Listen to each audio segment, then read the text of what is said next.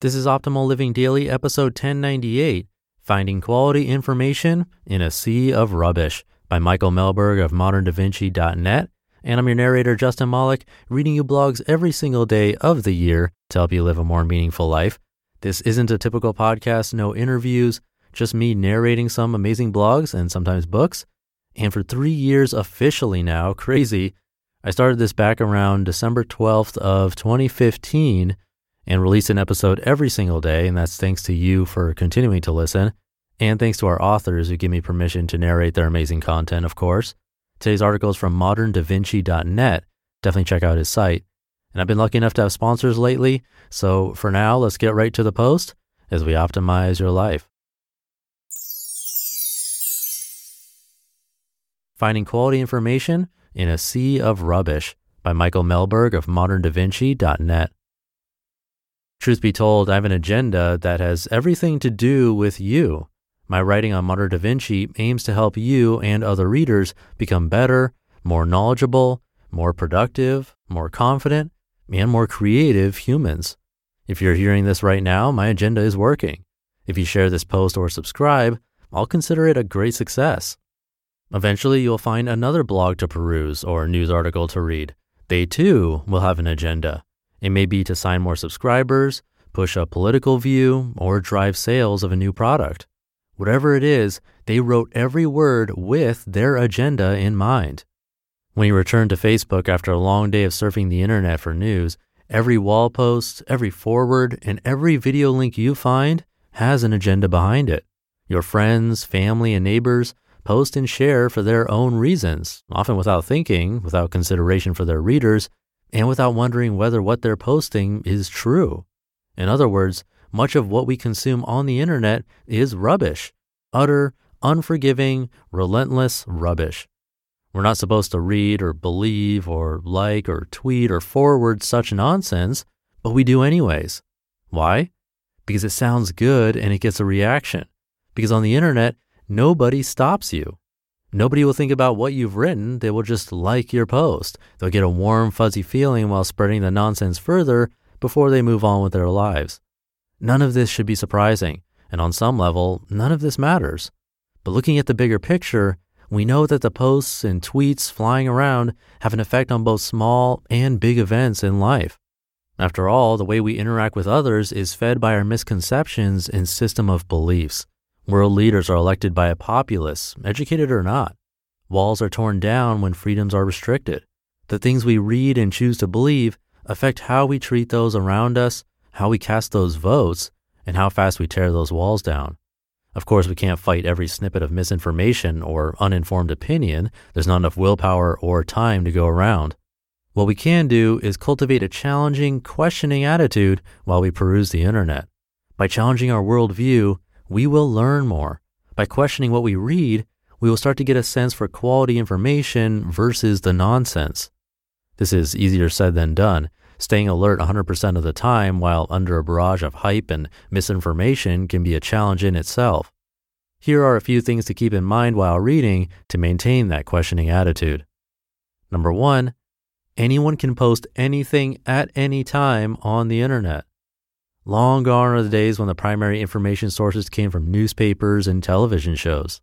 Sources who, albeit biased like any source, took the time to research their facts and kept their opinions to a separate section. Number two, others often represent their opinions as facts, but they are still opinions. And number three, the internet moves fast. Bloggers post new articles quickly. Companies release new products daily. And journalists publish news as it happens, not the day after. The result? Information may be unintentionally inaccurate. So what do we do? How do we find quality information in this sea of rubbish? Doing so may feel impossible, but it only requires that you challenge and question what you read. Ask yourself, what am I reading? A friend's Twitter post, a news article, an opinion blog? Keeping in mind the type of article you are reading will prevent you from mistaking opinion for fact. What is the author's agenda? As we discussed earlier, everything you read is backed by an agenda. Not every agenda is malicious, but you must understand it. Once you know the author's motivations and funding sources, you can better assess the quality of the information at hand. If what you are reading is portrayed as fact, does the author cite sources? Is there evidence? Is it supported? Missing sources doesn't mean the author didn't have any, but an article with sources is far easier to verify. Is the site or article trying to sell you something? This goes back to the motivations of the author. If the author is selling, it's almost impossible to trust them as a source of valuable information. It'd be far better to seek an external opinion. And is the article grammatically correct and free of spelling errors? While grammar and spelling have nothing to do with whether the statements made are fact or fiction, a clean, well-written article shows the author has taken the time to proofread his or her work. They show at least a basic level of care for the content they are publishing. Review poorly formatted, improperly constructed material with caution. Recognize that the author may not have taken the time to verify facts if they didn't take the time to proofread. There's no perfect way for finding pure, unmotivated, quality information. These are a few ways to combat the relentless flow of rubbish and develop a more informed, sensible approach to the information you read. Most importantly, by spending the necessary time to keep the points you heard in mind, you will develop your own conclusions about what you're reading. And creating your own conclusions will, at the very least, arm your knowledge with reason.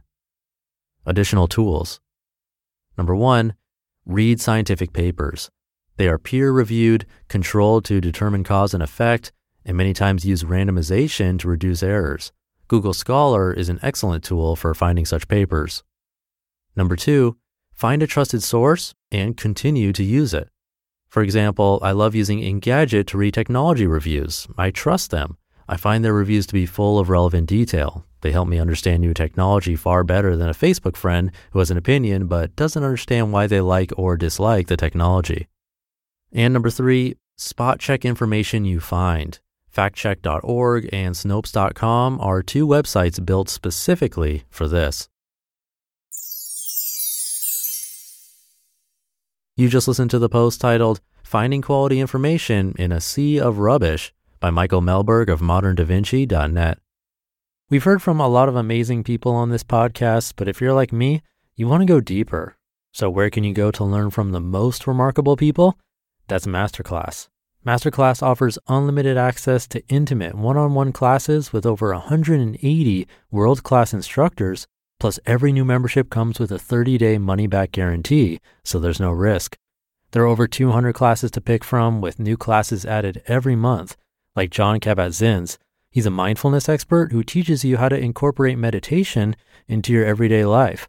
I've loved his class. It's really helped me to hone my meditation skills, especially when I'm out and experience stressful situations and don't have the time or space to have a proper meditation session. I feel that thanks to his class, I've really been able to stay more composed no matter what's happening.